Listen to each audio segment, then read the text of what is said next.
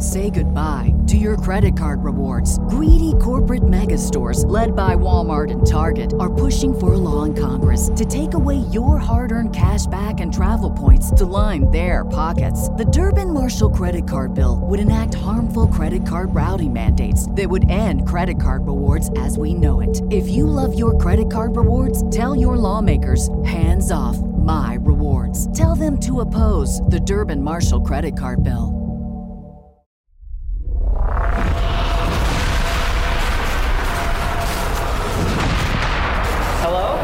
Anybody home?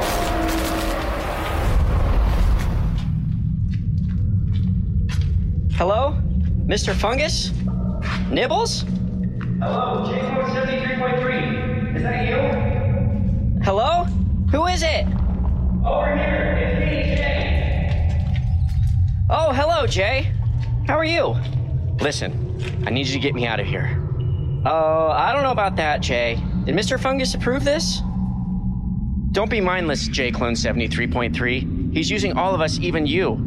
You're too nice to let him keep doing this to you, or any of us for that oh, matter. Oh, Mr. Fungus has been great to me, Jay, just like he is to you. Ugh, clones, listen. All you need to do is let me out, and I can show you what I mean. Well, I guess it couldn't hurt.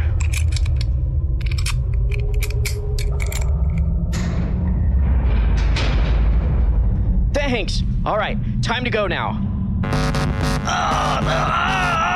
Where do you think you're going, Jay? Oh, no! You thought I was gone. I was merely dimensional surfing and could see you the whole time. You think I would let you escape while my biggest accomplishment is on the horizon?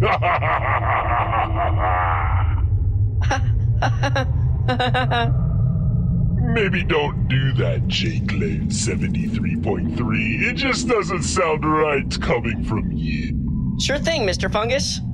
Now pick up Jay and put him back in his cage. You bet, Mr. Fungus.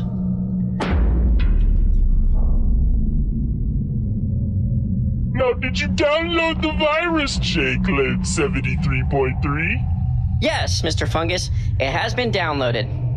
Good. The hour is upon us. Relax, Nibbles. I know you're hungry, but this has to come first. Boy, she sure is hungry, Mr. Fungus. Can I feed her tonight? That depends on how well you did with your mission, 73.3. I did great. We'll see. Where's J Clone 666? He's on a mission that when he completes it will solidify everything we have worked so hard to accomplish. Oh, I can't wait. Just one more thing. Oh boy, Mr. Fungus. This will be swell. There. Now it's time. Yes. Yes, it will. Time for the change this universe has needed for a long, long time.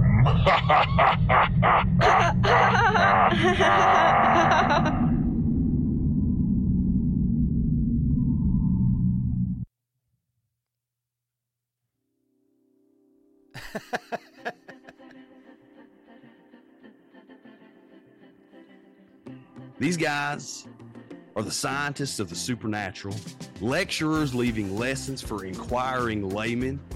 They are applying the scientific method to a world that baffles science. They are the cryptids of the corn. Who knows? Anything's possible. But who else has big black wings and red eyes? Mothman. Great white shark was stolen. Someone stole a shark? It's Yeah. amazingly safe from the weather. I got stuff for you you don't even know about. It sounds like you were abducted. There'd be a lot of poop in my pants. Seeing a six foot alligator go swinging through the air, and slam into a tree. It's really big mm-hmm. abduction vibes. Holy moly. She's a witch. She turned me into a newt.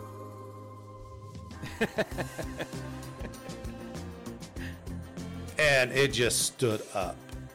I mean, it just like kept going and going. And she goes, What the?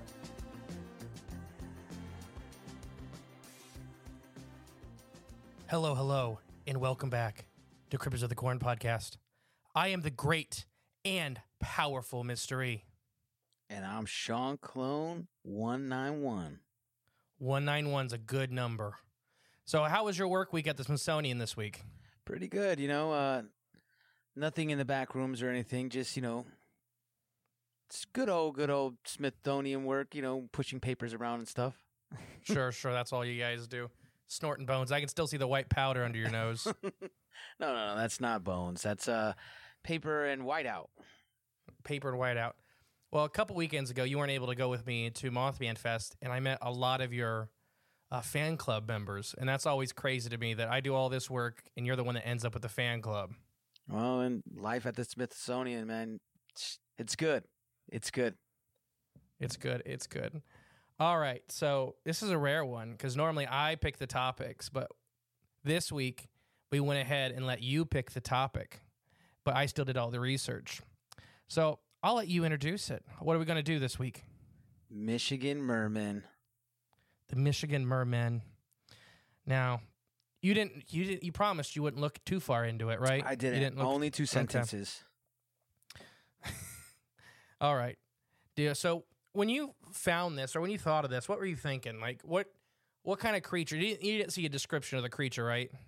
No, actually, one of my uh, one of the ladies from the fan club uh, was pushing around this like you should talk about mermaids and mermaids, and I was like looking up Midwest like different cryptids, and then I it, the Michigan Merman came up, and I was like, ah, that, that sounds good.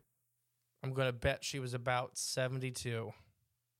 About 70, mm, seven- 71.5 ish. Most of the women in the Sean fan club are right at that age where they're about to become exhibits at the Smithsonian.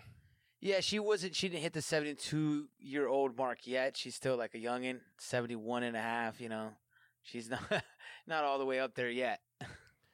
And then before we get into this, uh, it's just, oh yeah, you didn't even tell me. What do you think this creature looks like before we get into it? Now, for some reason, it just think of I think of like a fish and a human, if uh, like as a uh, centaur, like a fish and a human. Yeah, so more classical. yeah, classical. Yeah, okay. And I'm not going to tell if you're right or wrong for a little bit, but I mean, that's when I heard it. That's kind of what I pictured, you know, a much more classical shaped mermaid. Uh, this this mermaid may or may not look like Danny DeVito, and a catfish had a baby. I, I don't know if I want to see that kind of fish. That's that's not the mermaid that they the mermaids they sold us when we were growing up. It's not up. Ariel. It's Ariel's uncle Danny. And he stinks. before we before we fully get invested in this, I do want to say that uh, it should be if I rem- if I'm looking at the calendar right, either this weekend or next weekend is the Fortean Airwaves event. yeah. Uh, we're going to be there presenting. We got a really cool show put together. You can get your tickets down below. There's still some room left. It's going to be a fun weekend. I know me and Sean at the end of Saturday night, I believe we're going to do a shot contest. Got to. That's what we do. And I got a lot of, I, I know a lot of fans have already got a hold of me asking what flavors of moonshine to bring and all this stuff. So it's going to be a lot. And remember, the bar, we have a bar. We have our private bar for this event. It is a cash bar, though.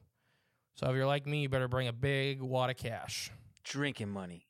I'm just going to, I think what I'm going to do is just buy a bottle and just be like, you know, just, just leave that bottle of Crown Apple down there until I, I start drinking moonshine. That's the smartest be- way, man. It's Yeah. going to be a rough weekend. It's gonna be fun though. You know, we're gonna. It's gonna be a ball, time. but I'm gonna drink like a monster. Oh, that that's you know that happens. You know, it's uh, unwind time, right? It's uh, tis Mm-hmm. the tis the season.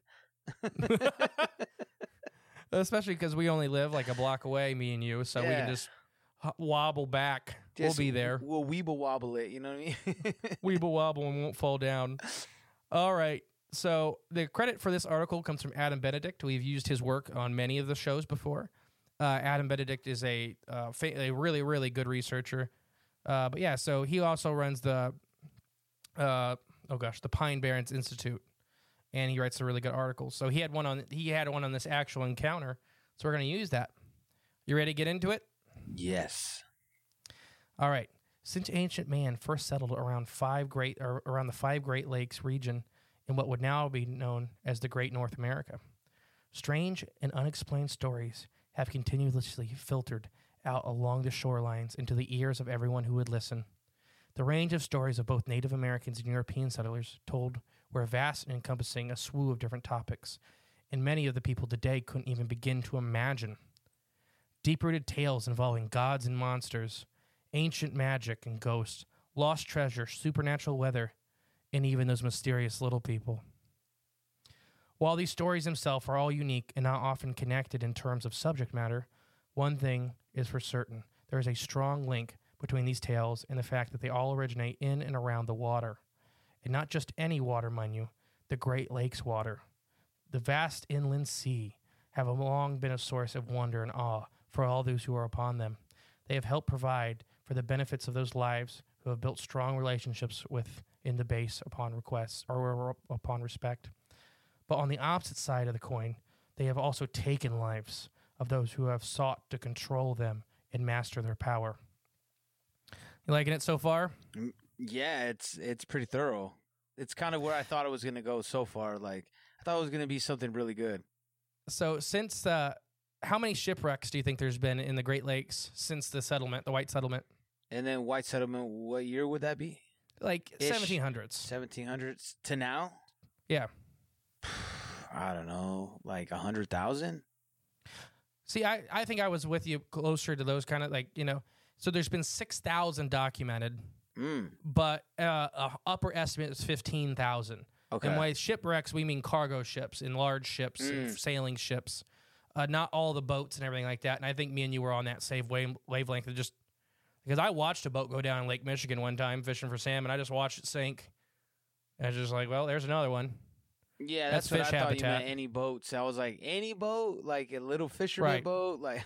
but that makes more sense to the cargo ones. large ships. So there's five lakes: Superior, Huron, Michigan, Erie, and Ontario. Uh, the beds have become the final resting place of an estimated thirty thousand mariners. So thirty thousand ship goers, thirty thousand crew members have died and sunk to the bottom of Lake Michigan or the Great Lakes region, many of which were never recovered. The sheer number of souls that have been lost within these waters can easily get one thinking of the possibilities of what may something more going on within these lakes than originally thought. There may be a force at work under the water that decides the fate of those who dare entice it. Something magical, something supernatural, something godlike, something as crazy is it is it to believe, like a merman. Bum bum bum. The fascinating story of the Great Lakes merman has been a deep history and it all goes all the way back to the year of 1782.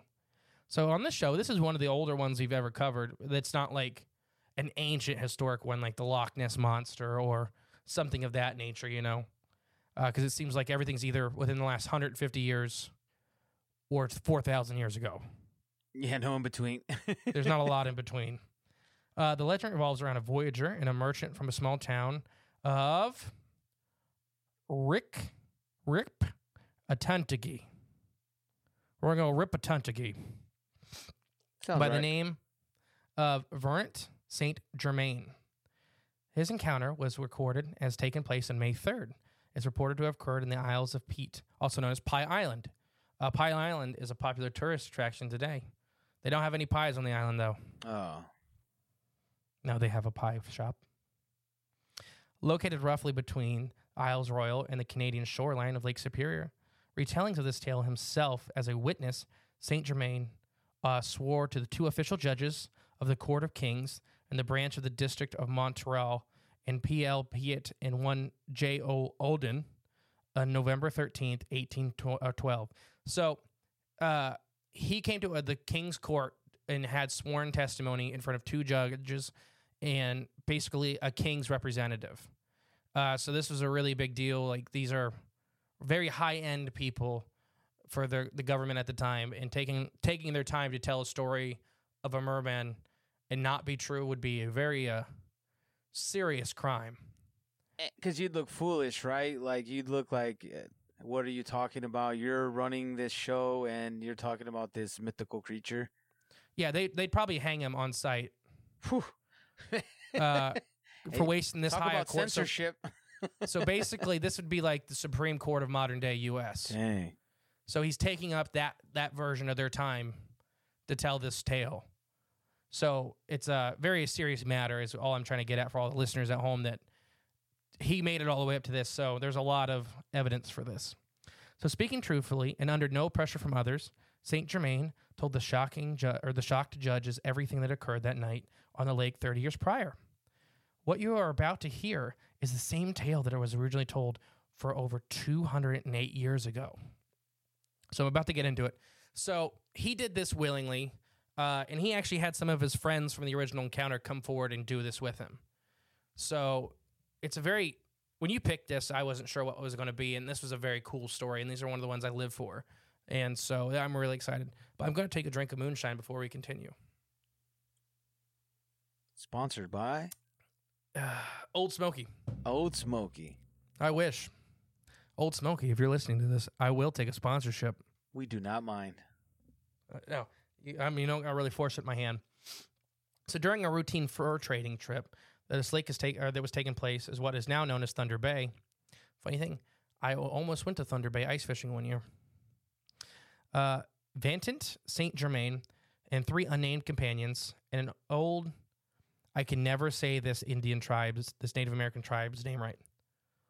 Ojibwe, Ojibwe. I could never get it right. I'm always wrong on it. It's like It sounds I've right to heard it. me. Ojibwe as I think the closest I've ever gotten. That's But it's pretty not good. quite right. That's like seventy six percent. That's a C. That's It's close. It's like it's a definitely an Ada grade. Yeah. Uh, so and an older uh, Ojibwe woman who was traveling with the party as a means to reach uh, their persons who were traveling with, or sorry, the mean to reach a separate destination, departed from the Grand Portage region. This is currently re- resides within the Minnesota along the U.S. and Canadian border. So, uh, and made their way towards the Pie Island in order to set up camp for the night. Leading from the south end of the island, Saint Germain instructed the three men to help him set fishing nets for their night in order to secure additional food for the trip. The process, which was complete with just about a little bit before sunset, took place in an area that was flooded with natural bu- uh, beauty and provided an awe inspiring to all who looked upon it. Uh, this part of the world is not traveled very often still to this day, and it is absolutely gorgeous. People don't realize that on the Canadian US border, there are still places that are so far unconnected. And I'm not talking about the Yukon or something like that. You know, we're talking Minnesota and Canada.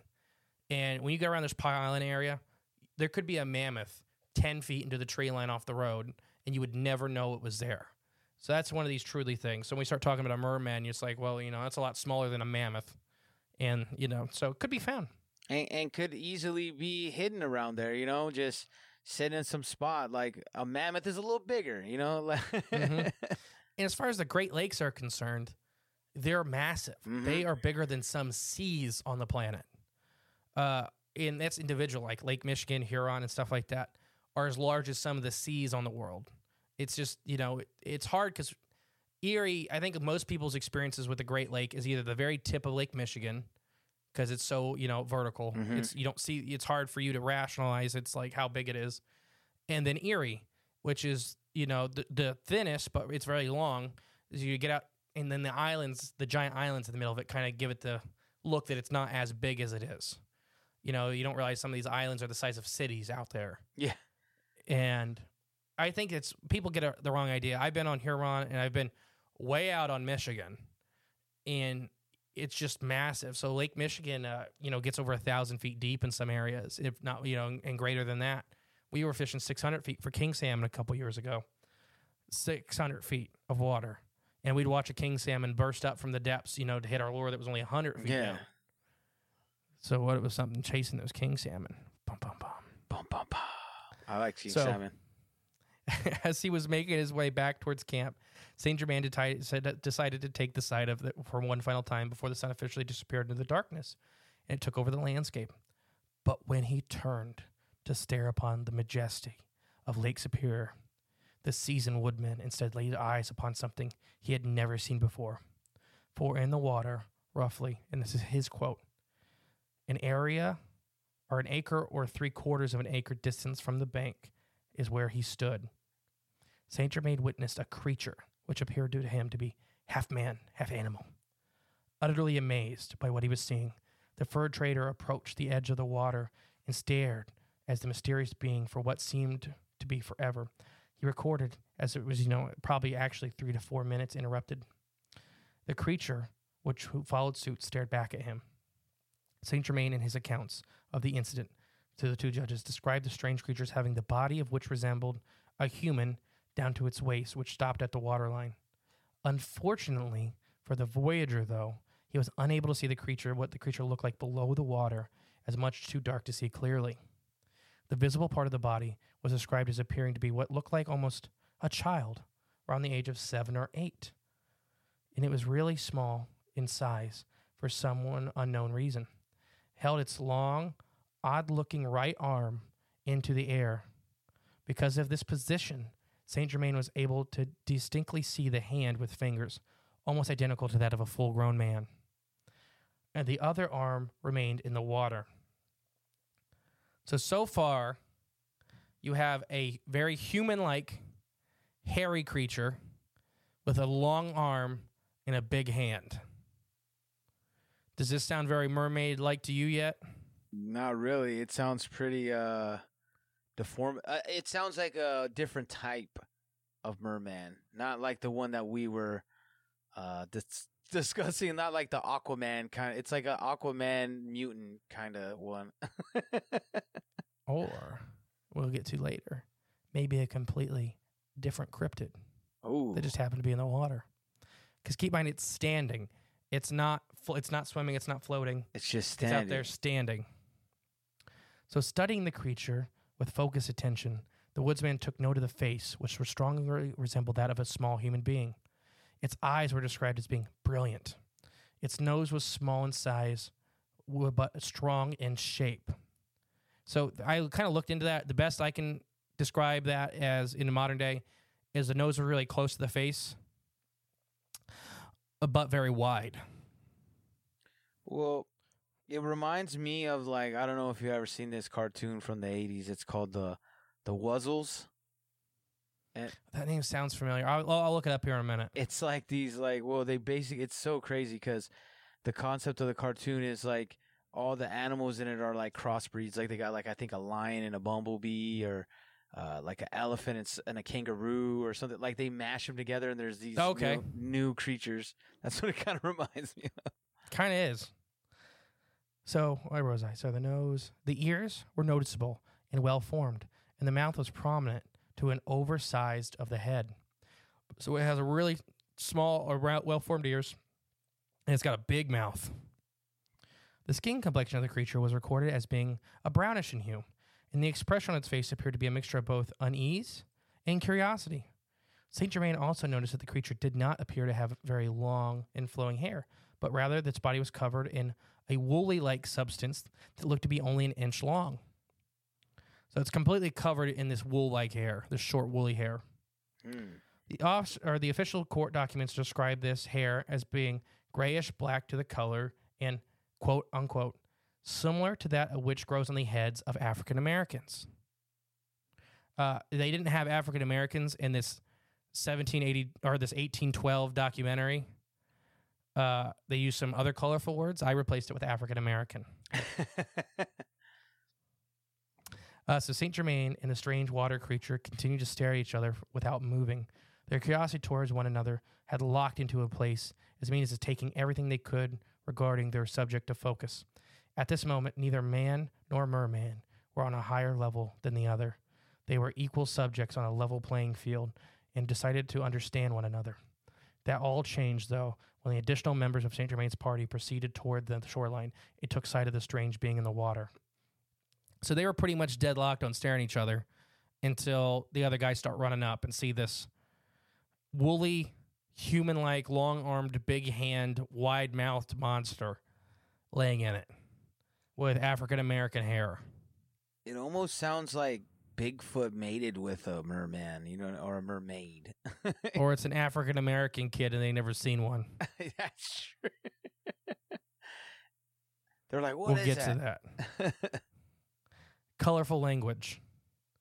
So when the three men approached the deeply focused Voyager, if he was, eh, then he's kind of suddenly snapped out of his trace. The desire to understand what he was looking at was instantly replaced by the strong impulse to capture the creature by any means possible. So, in order to carry out this important act, Saint Germain rushed to get his gun, as quick as a flash, turned back towards the water and took aim. With his experience and skill that only comes from uh, the, those who have been in the heated of the unforgiving wilderness, Saint Germain raised the weapon, planted his feet on uneven ground beneath him, steadied his hand, and pulled the trigger. But one thing he had not accounted for was he had been basically shoulder checked by the, uh, or as he was shooting the aquatic being, he was shoulder checked by the old woman. The old woman who had allowed them to accompany their party on a trip across the water. The old woman who had lived her entire life along the banks of these dangerous bodies of water. The old woman who had grown up hearing the stories and legends of magical beings who are called to respect or called and demand the respect in their places of home. The old woman who knew exactly what this mysterious creature was and what would happen if he actually hit it with a bullet. Bum bum bum. yeah. So without hesitation, the old Ob- Ojibwe woman dashed towards Saint Germain, grabbed him by his clothes, pulled him towards the ground. The scuffle ensued along the water's edge, in which the woman attempted to remove the gun from the woodsman's grip in order to protect him and the creature in the water. Unwilling to let go of his weapon, Saint Germain removed himself from her hands of the old woman and jumped back to his feet. But unfortunately for him, and lucky for the creature, the mysterious being had snuck back into this under the surface of the water and disappeared from view. Furious at what he had just occurred, Saint Germain approached the old woman and demanded she explain herself for what took place. So, after raising to her feet once again, the old woman dusted the sand off her clothes and began to tell the Voyager everything he wanted to know about the creature. Any thoughts so far, Sean? I am kind of uh, lost a little bit now because I'm like was trying to guess that it was this that like there's a lot of tw- twists and turns. Mm-hmm. This, I- like I said, this is a cool story, and there's tons and tons of court documents to go along with this story. Uh, so yeah, so basically, he's gonna shoot this thing, and she sees this. She instantly recognizes the creature from all of her, their folklore, all their stories where she grew up, and she tackles this young straff fur trader, this old Ojibwe woman. I mean, she could easily have been uh, you know, he, he could easily shot her right after this. So she felt pretty prominent that she needed to protect this creature for some reason. So the old woman explained that the creature he so casually decided to sh- uh, show off as a trophy was in reality known to the area as the god of the water. This mythical being of the Ojibwe language is known as, okay, I'm going to try to pronounce this word. Everybody, I don't speak Ojibwe. May May Giawishia. May May a Agiawishia is a type of water spirit that is believed to be somewhat of a cross between the classic description of merfolk and sirens. So, uh, very peaceful and very dangerous. They are also said to possess childlike bodies with adult features and occasionally are seen to be covered in some sort of strange looking hair. The Ojibwe legend claims that the Meme Agashua lived uh, within the rocky crevices and caves surrounding the Lake Superior. And now I have an editor's note for you. Along with being known as the Me- Meme Ogiawashia, there's an additional text that states the god of the water is also known as, okay, I'm going to try to say this name, but for my protection, it literally says unpronounceable in parentheses. I mean, so give it the old there's a college try. I'm going to give it. There's a lot of A's, U's, and W's. A couple Ks. Ni, ba, un, a, un, bik, i, waka, waka, uka. I, that is not how that is said. A hundred percent. Did you just say like a spell, man? I I swear, I hope we're not like. I hope not. no, don't say it again. No. I, I don't think I could. I think we're good because I think it's like if like Beetlejuice. As long as we don't say it three times, we should be okay. We're good. but it's literally in parentheses from the editor's note. It says unpronounceable. The Ojibwe of modern day can't even say this word. They feel proper. You know what? We gotta actually give props to the editor because that's pretty humble of them. You know, like, hey, I couldn't pronounce it either, so don't feel bad. Oh, he talked to some Ojibways to get this legend, and they couldn't pronounce it. Man, that's crazy. And so he's just like, yeah, they couldn't do it. I'm not going to try. uh, so the creature is said to be more in the lines with the classic description of merfolk as it's described as being a human on top and fish on bottom. In the versions of the legend, the creatures often will attempt to abduct human beings from the shoreline, drag them down to the lake, and magically turn them into more of their own kind.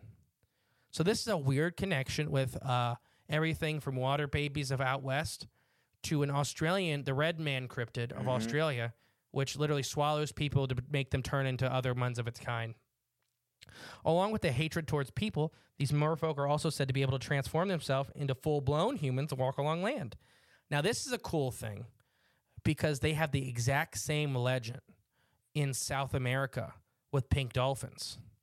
Uh, that's why pink dolphins were almost hunted to extinction for their left eye because they thought they were mermaids, and the mermaid's left eye is supposed to bring you fortune. Oh, So they literally almost killed all the pink dolphins of the Amazon for their left eye because they thought they were mermaids. Jokes on them. Some of them were.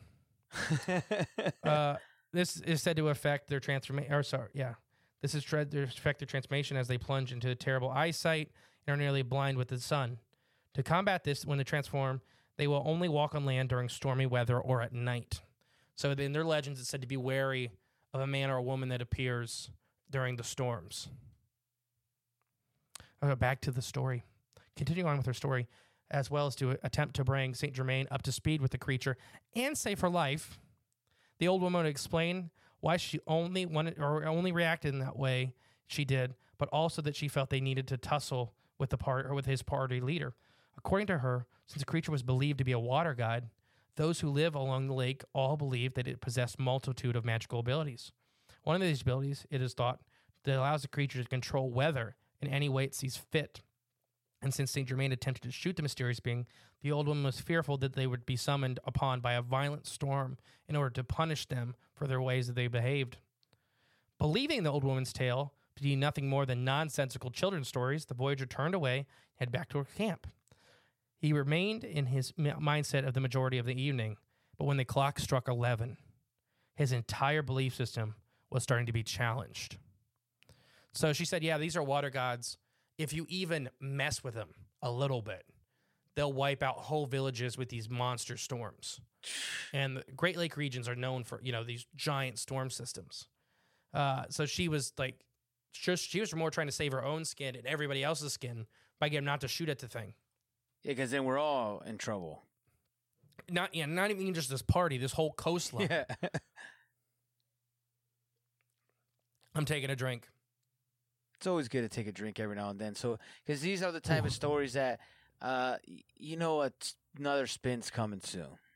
Oh yeah, no, it gets gets it gets good. It gets good. He tries to seduce the mermaid. Just a little. Just a little, you know. So it was said by Saint Germain and recorded by the two other judges And later night that night. A storm of ter- are terrific proportions enveloped in the island's camp and assaulted them with violent winds and dangerous waves for three solid days. The lake would appear to think of itself and seemingly recognize where the voyagers were holding up. Slowly rising higher as it crept forward, for five members of the team had no choice but to huddle together for safety in the middle of the island at its highest point. The old woman, who admittedly believed that Saint Germain was responsible for the situation at hand, told the men that due to their, the actions of one, the god of the water was punishing them all. It would not stop until every person had been dashed to pieces upon the rocks surrounding the island. But fortunately for them all, the storm broke after the uh, gargling. Fortunately for them all, the storm had broke after gar, uh, gar, uh, 72 hours and gave way to clear skies, allowing them to leave the island and continue their journey. Say goodbye to your credit card rewards. Greedy corporate mega stores, led by Walmart and Target, are pushing for a law in Congress to take away your hard earned cash back and travel points to line their pockets. The Durbin Marshall credit card bill would enact harmful credit card routing mandates that would end credit card rewards as we know it. If you love your credit card rewards, tell your lawmakers hands off my rewards. Tell them to oppose the Durbin Marshall credit card bill. So this old lady was fully trying to get them to kill Saint Germain. Uh, she was kind of nudging everybody, being like, "Hey, uh, the storm's only really mad at one of us. you know, the storm's like not mad at us all. We're just all happy to be on the island Could together. you just get like a little baby storm and and, and like just maybe, uh, maybe if somebody pushed him outside, the storm would be happy, and we could all leave." And you know, those other guys are sitting there for a second, thinking like, not a bad maybe this old lady's right. not a bad idea. And Saint Germain was definitely holding onto that rifle. So, when asked by the judges uh, whether he believed the storms and his party had encountered was truly that of the work of the mermen, Saint Germain stated that while he and that evening was strange, it is unlikely anything that he encountered before. Or sorry, it was unlike anything he had encountered before. So the storm was of a level he had never seen, and he'd been in this area fur trapping for years.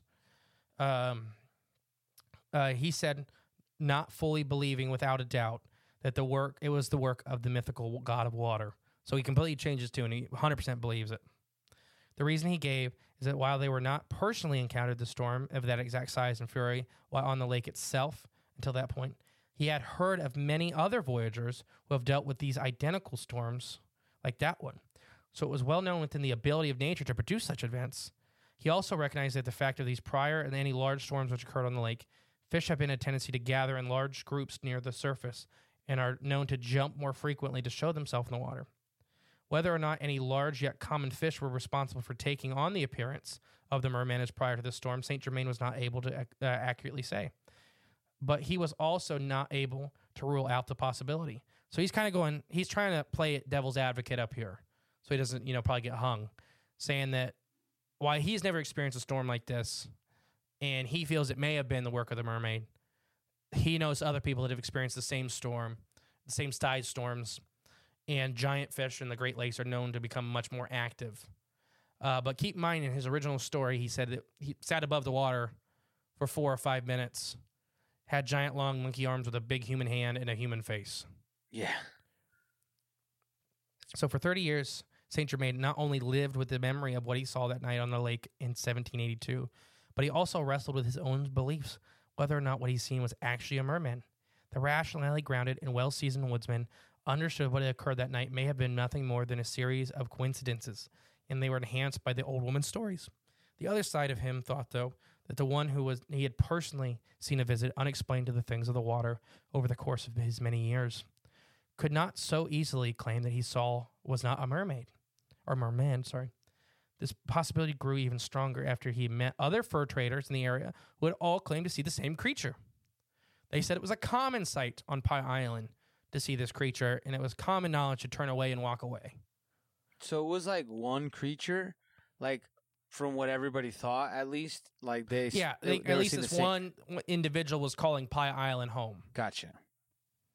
Uh, so where all the voyagers experiencing the exact same shared delusion in different locations, or maybe just maybe were there a little bit of the truth to these old stories. So, uh, so I'll continue, but that's a good one, Sean. While seeing the mer beings would make a, for an interesting chapter in anyone's life story, the universe may not yet be done with the placing Saint Germain's uh, in, into interesting situations. In 1821, roughly 39 years after seeing the merman, only nine years after telling the story before the judges of St. Germain, found himself in Fort Pembina, a fur trading post owned by the Northwest Company, which he is said to be the first fur trading post in North Dakota and was located just below present day United States Canadian border. According to the story, St. Germain was uh, preparing to leave the fort, but he realized he had forgotten something. Believing that he knew where it was, he, the man ventured back inside and started looking into what was known as Indian Hill. Indian Hall, I'm sorry. At the same time, the fellow fur trader and a friend of St. Germain by the name of Joseph Rainville arrived at the trading post and ventured inside. As Rainville entered the door, St. Germain was uh, descending down the stairs with what he had forgotten object in the hand. Upon seeing one another, they exchanged pleasantries. Rainville said in a joking way, What would you say if I were to bring you the carcass down like a bear? Knowing that his friend was a terrible shot, St. Germain responded in a way to, is to believe in a similar classic. I'd like to see you try. Basically, it's like saying, "What if I tried to shoot you like a bear? Like I just, I'd like to see you try." Not one to let a good friendly jab go without another, Rainville grabbed his own weapon off the wall and left it in the scene of previous winter. Uh, took aim and continued to make jokes towards his friend. So his friend's coming down. So Saint Germain's coming down the stairs. Rainville's like, "Hey, you know, you old fool. What if I, what if I try to shoot you like a bear?" And Saint Germain's like, "You could try. You're you're a horrible shot." Yeah, you're, So you're Rainville grabs the gun off the mantle and points it at Saint Germain. Like, how close are they? Like, is this? They're in kind a, of, they're in the they're in a room together. so it's like a. It doesn't probably tell you, but let's say like maybe like a living room. Yeah, I'd Okay. say a large living room. Okay. They're within twenty feet of each other easily. Okay. Uh, yeah. Sorry, it's just I told you this is a good story. Oh, it really is. It's detailed as- too, man. Like they really. I It's Adam Benedict does great work. I cannot sing his praise high enough. Uh, so as the two men laughed, Rainville jokingly pulled the trigger of the old weapon, and to astonish you hear the gun go off. bang. Uh, yeah, in shock, Rainville looked up and saw Saint Germain slumped back against the wall, blood pouring out from beneath his clothes. Rainville ran towards the staircase, and upon reaching his friend, he heard him calmly and, and, and composed respond, You have killed me, my friend.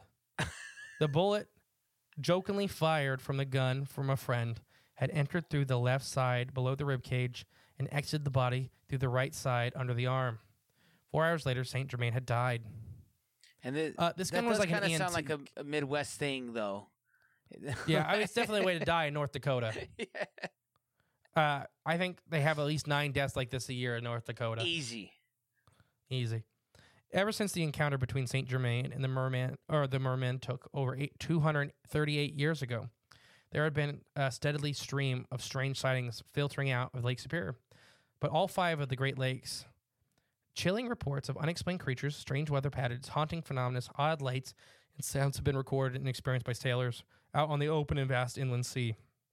Even those who only use the lake for recreational are often reporting encountering strange and unusual things that appear just below the surface. After these strange encounters, nothing more than an illusion created by our minds, or is there something waiting just out of view in the murky water? Or are these tales of bizarre and mysterious merfolks, as many of these reliable individuals and trustworthy witnesses are truly occurring in our Great Lakes? Yeah, how'd you like it? I think that it made me question a lot of things. Like it made me think more than just mermen or mermaids. It made me think of something different, like that this creature may be something else completely. So I got my list for you, and we'll go over them, and I'll see what you think. Okay. of what this could be. Everything from biologic to more mythical. Flat out, first one is what is considered a classical merman or mermaid or merfolk. What do you think about that? Now, we're not saying, are we trying to figure out if there is just that, or can we say that there could be a combined of some of these things? Because, like, what, Whatever. I, I'd say, because I think there's some possibility of of the mermen and mermaids being in that area for sure. I do think I'm talking specifically about this encounter. Okay, then I'm gonna say I don't think it's a merman. No. I'm right there with you. Uh, the hairy body, the black skin, the African American hair, the long arms with the giant hands, and the wide mouth doesn't scream mermaid to me. And he never seen the lower half. Mm-hmm. The only thing that is remotely merman is it was standing in uh, what it appeared to be, you know, waist deep water. But everything can go in the water. Yeah. I've seen buffalo swimming. Yeah, that's a fact. Anything could go in the water, and if it's able to swim, uh, definitely the the description does not sound whatsoever. I think the only reason the assumption was uh, like merman was because they're in the water. Exactly. I think you're right. I think it's right there. So, my next one for you, and this is one that I think you've probably already got to Bigfoot. He's seen a small Bigfoot. This Bigfoot are known to be good swimmers. was out there. The long arms with giant hands, the childlike features. Because only about four to five foot tall. Yeah. but the extremely long arms, the short hair, but wool-like hair, the blackish brownish skin, everything about this to me kind of, screams a juvenile Bigfoot. And what do we know about juvenile Bigfoots is that one of their is what appears to be one of their defense mechanisms is they freeze. Mm-hmm. You know, especially when they get in like and they're in the open and stuff. So these shallow water bars around Pie Island are famous for mussel beds. So it's a big food source that he could have been openly trying to harvest. And this guy with a gun comes around the corner, and what do you do? You're like, oh, uh, oh, don't shoot, please, white man. and they already kind of know what they are and, and then that yeah no i could see the correlation and i did think that at first too like it made a lot of sense because it was like okay bigfoot the hairy the the the the features looking so grim almost like you know the the first man what do they say the the the missing link you know what i mean how Mhm. they try to say that um, so the nose, the nose was a good one for me. Uh, it appears to be almost. They, I kind of tried to look up how they were describing it, and it kind of almost seemed like a gorilla to me. yeah or you know, orangutan kind of like that's what Yeah, it's very wide, but it's not very long. Like our noses, you know, Mhm. they stick off our faces, but it's still prominent, but not long. Uh, the long hand, the big hands on the sh- long, thin arms. You know, uh, from all of our eyewitness accounts that I personally believe that have seen juvenile Sasquatch, they are kind of like these long, thin, lanky apes. You know, until the, pro- probably until they get to their teenage years when they start putting on bulk. You know, that's what a lot of animals do. they get their frames built out first, and then they start putting on bulk. Because even when you look Uh, at like baby moose, you know what I mean? Like, Yeah. Same thing. or buffalo or any Yep. cows you know any of these big bulky animals they they get big they get lanky first and then they start putting on that mass. So what do you think about that one? I, I think there's a let me let me put a twenty five percent on that one. 25% okay. I have a magical one for you. The fey folk. Okay. so the fey folk here in north america take many shapes and forms. So is this a forest fey folk that happened to be caught off guard? Uh, the magical powers of nature would kind of lead to this if anybody at home wants to believe that the storm was directly related. So yeah, I may have misread it or maybe not read it the best. The judges looked back on that court or on that day, and there was a massive storm recorded on that day. Mm. So the storm was documented on the day he said it happened. So at least we know that that is factual. That the the that area had a massive storm that day. So the Fey folk would be a good point to this. Uh, they're also known as the little people here in North America. And he shot at one of them, or was gonna shoot at one of them. Uh, he did shoot a round out, but you know he missed. Hopefully he missed. Yeah. Uh, I think if he wouldn't have missed, he'd be dead. Uh, especially the northern Fey folk are known to take grudges, like the Nain Rouge that are in uh, in uh, Detroit, is held like a three hundred year a three hundred year grudge over people.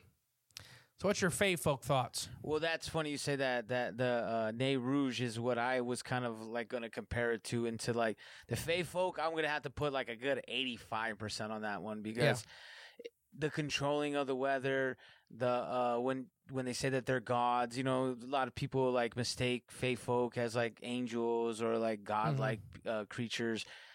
I, I got to get a strong 85 for that for me. Eighty five.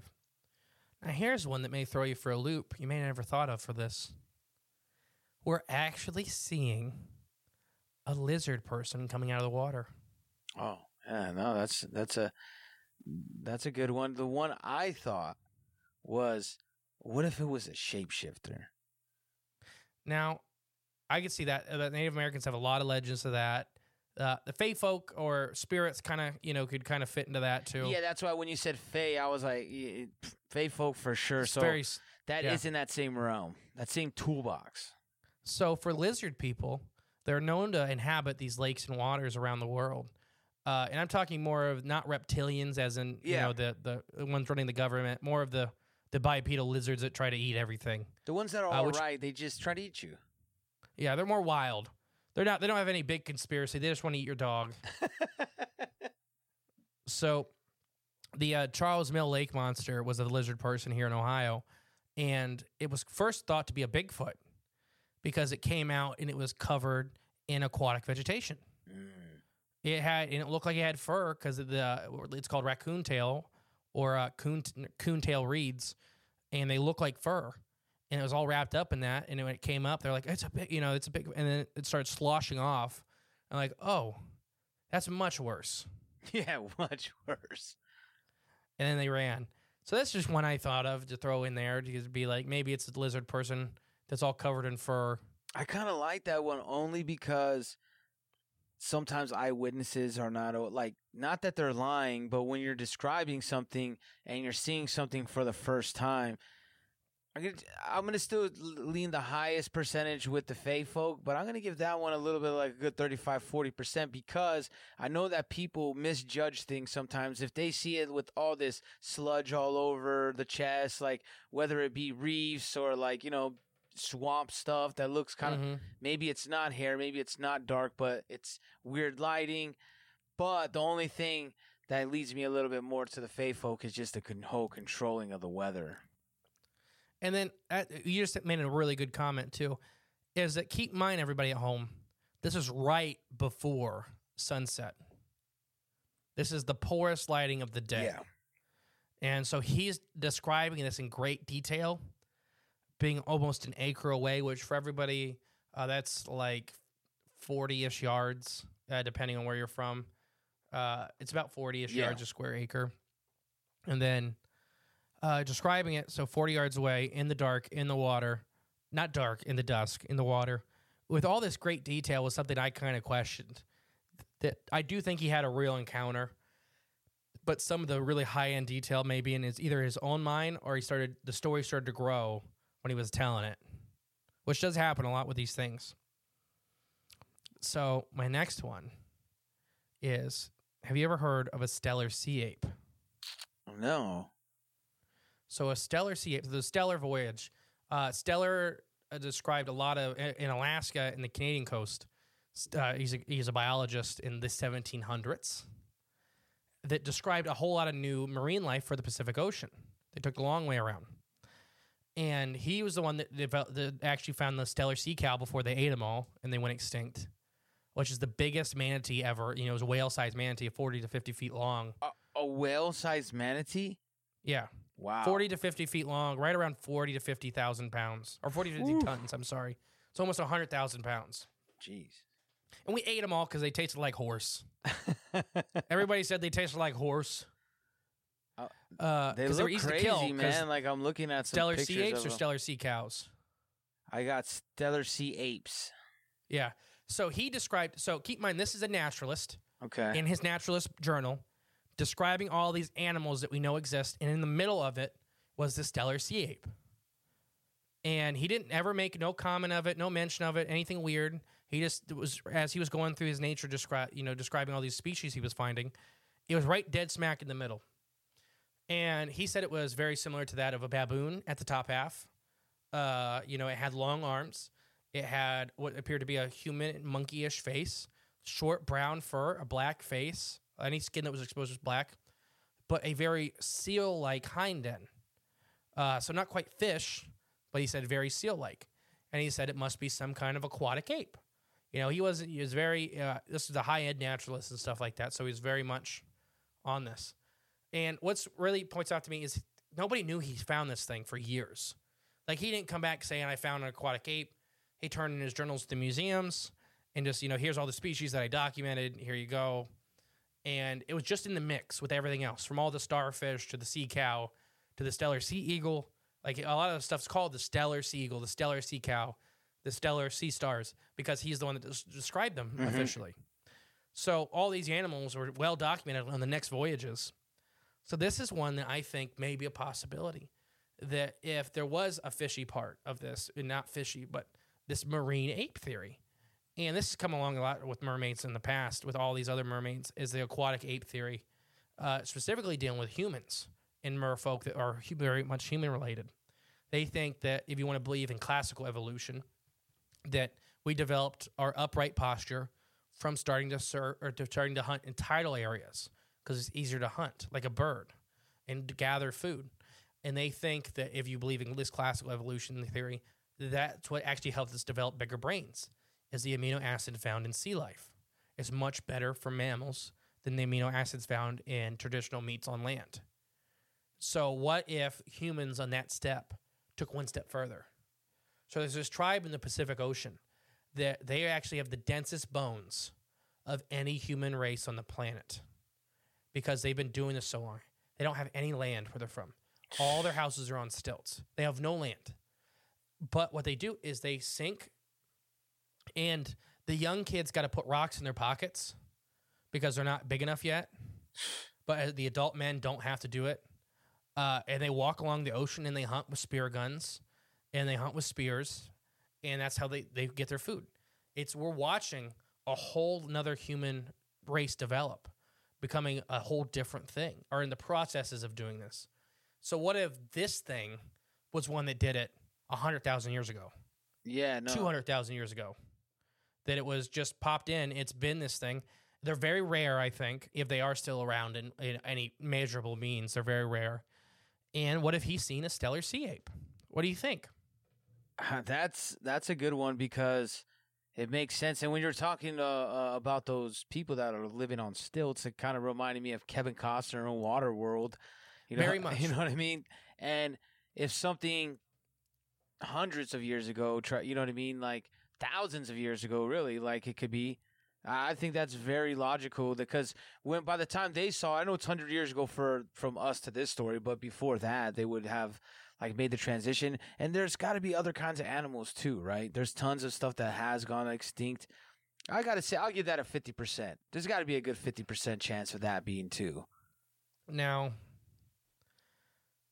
that's probably my second highest rated one for me personally. Yeah, mm, yeah, I would say This last one, I gotta warn you. Here's where the rain comes down. he may have just seen a fur seal.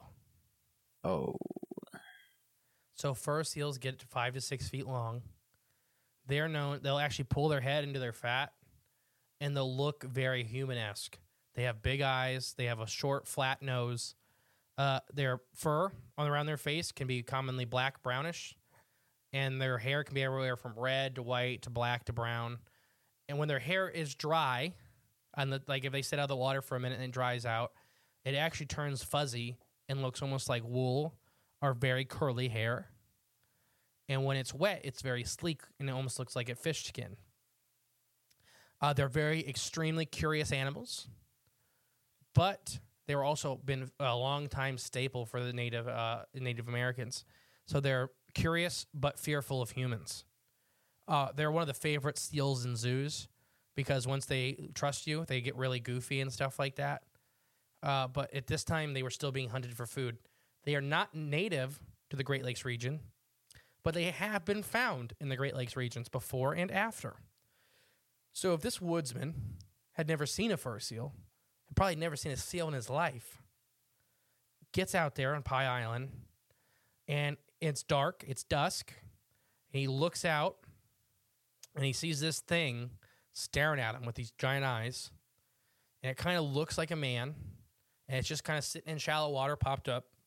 And once again, they'd be in this shallow water feeding. You know, these are mussel beds and stuff like that, a lot of food. And he freaks out and he's going to shoot it. This old Ojibwe woman runs up and beats the crap out of him, and then he beats the crap out of her, and then it's gone. that's a little bit of uh, popping of my bubble, I will say. Uh, now I said that's a, fur seals are famous for ending up where they're not supposed to be. Fur seals and harbor seals are famous for ending up ten, or thousands of miles out of their range, ending up in super freshwater conditions.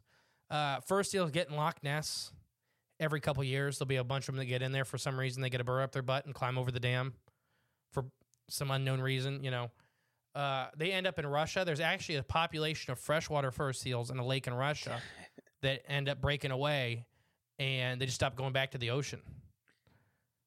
and didn't, am I mistaken, but didn't in the story they sub- describe something of a fin type hand?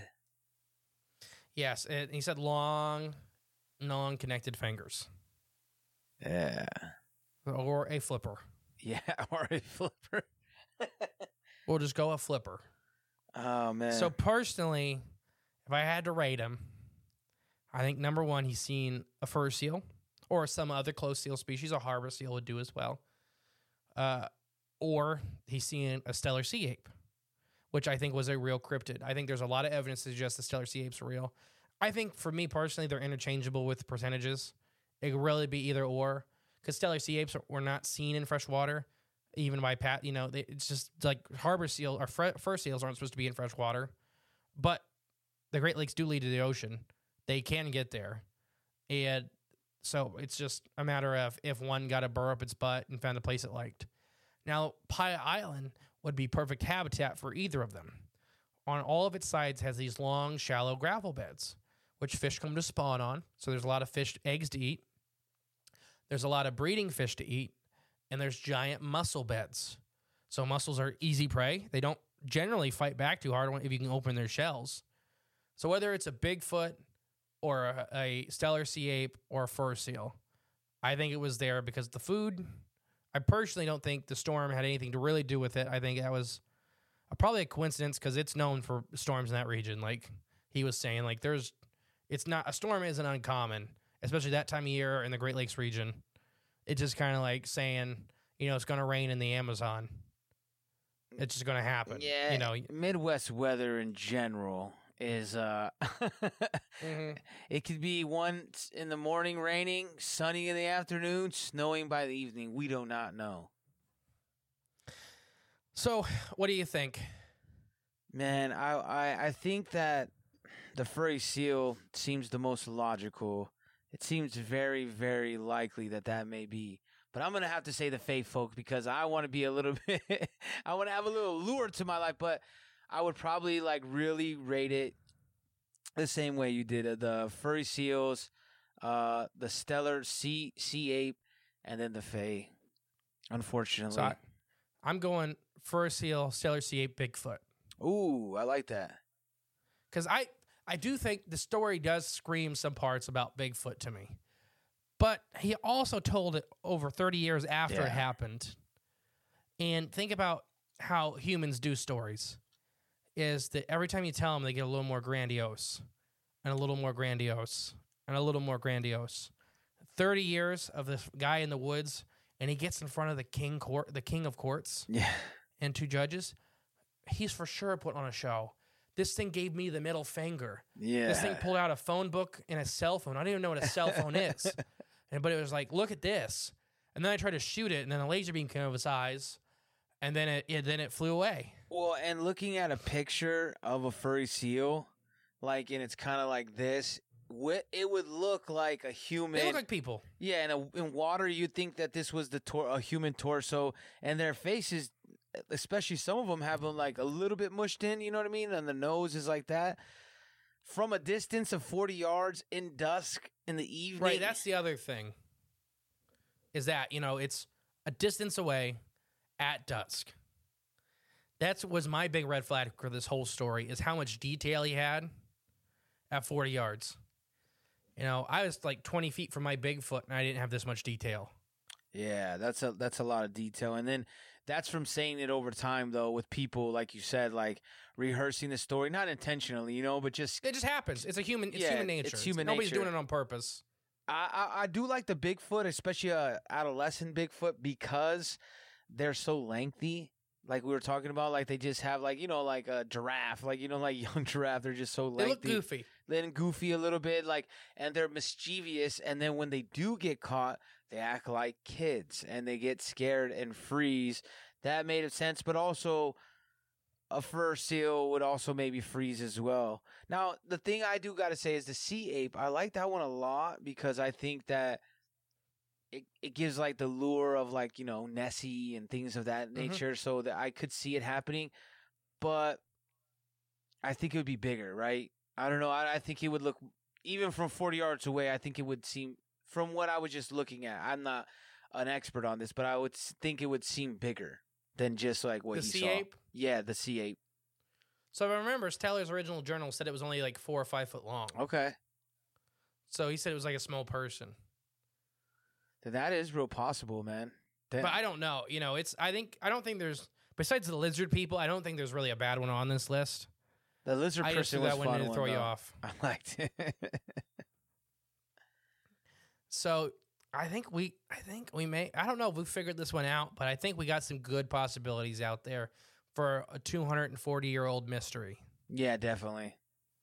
But this was a fun one because there's a lot of what I love, and you know this. What I love about these old, like any story I can get my teeth into for research that has paper trails, that has documentation. that I can literally, this court record still exists. The weather record still exists. Like, all this stuff is tangible, and you can look at it. And you know, we've done it with some of our Bigfoot stories we've covered in the past, and I mean, you've covered some of the sea monsters and stuff like that, to where it's tangible. You can look at the actual newspaper articles. You can look at, you know, and they talked about. I'm like, it happened. Not that they're talking like now with Bigfoot and aliens and stuff in the news. It was more like so, like me and you have talked about in the past on this show, is like the Ohio horn serpents were reported as almost landmarks. You know, you know, a group of three Ohio horn serpents were seen on the cargo shipping lane. Watch out! You know, this week coming up. you know, don't they they block they block traffic. They were like big eels. It, it was like the construction cones. They're like, "Hey, man, you know, it's, don't worry, just go around them." it, it- but it was. It's it's crazy to think about. And I brought it up to some Serpent's Mound crews that I think it's an Ohio horn serpent, and nobody wants it. Nobody wants to believe it that it's an Ohio horn serpent. But I don't think they just get an Ohio horn serpent was 100 feet long and had three big horns on its head, and was probably the scariest, peaceful, but most powerful animal to ever live in Ohio, at least since the Jurassic Easily. you know, and it's yeah. So why wouldn't you make a big man monument to it, especially because it's right there on the Ohio River where they were being seen. You imagine seeing a hundred foot long eel with a rhino head well, after and just being like, after that Palestine incident, we may see some of those. I don't no, know. I think that I I think they washed up on shore after the Palestine Oh. incident. They just died. they didn't create no Uh, mutants. No, I don't. I don't think they lived long enough to create mutants. you gotta you gotta survive the initial chemical burst. that's right. That's true. All right. Well, you know how we like to end it. On the count of three, we're going to scream bye, and the outro will play. You ready? Yes, sir. Three, two, one. Bye. Bye.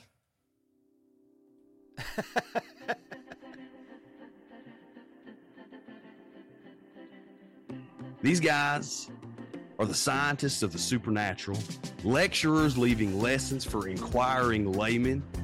They are applying the scientific method to a world that baffles science. They are the cryptids of the corn. Who knows? Anything's possible. But who else has big black wings and red eyes? Mothman. Mothman. A great white shark was stolen. Someone stole a shark. It's Yeah. amazingly safe from the weather. I got stuff for you you don't even know about. It sounds like you were abducted. There'd be a lot of poop in my pants. Seeing a six foot alligator go swinging through the air, and slam into a tree. It's really big mm-hmm. abduction vibes. Holy moly. She's a witch. She turned me into a newt.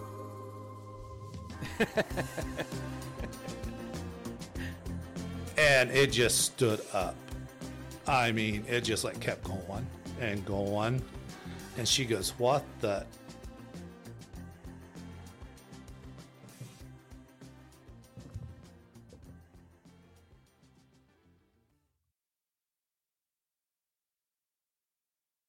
What's so special about Hero Bread's soft, fluffy, and delicious breads, buns, and tortillas? These ultra low net carb baked goods contain zero sugar, fewer calories, and more protein than the leading brands, and are high in fiber to support gut health. Shop now at hero.co.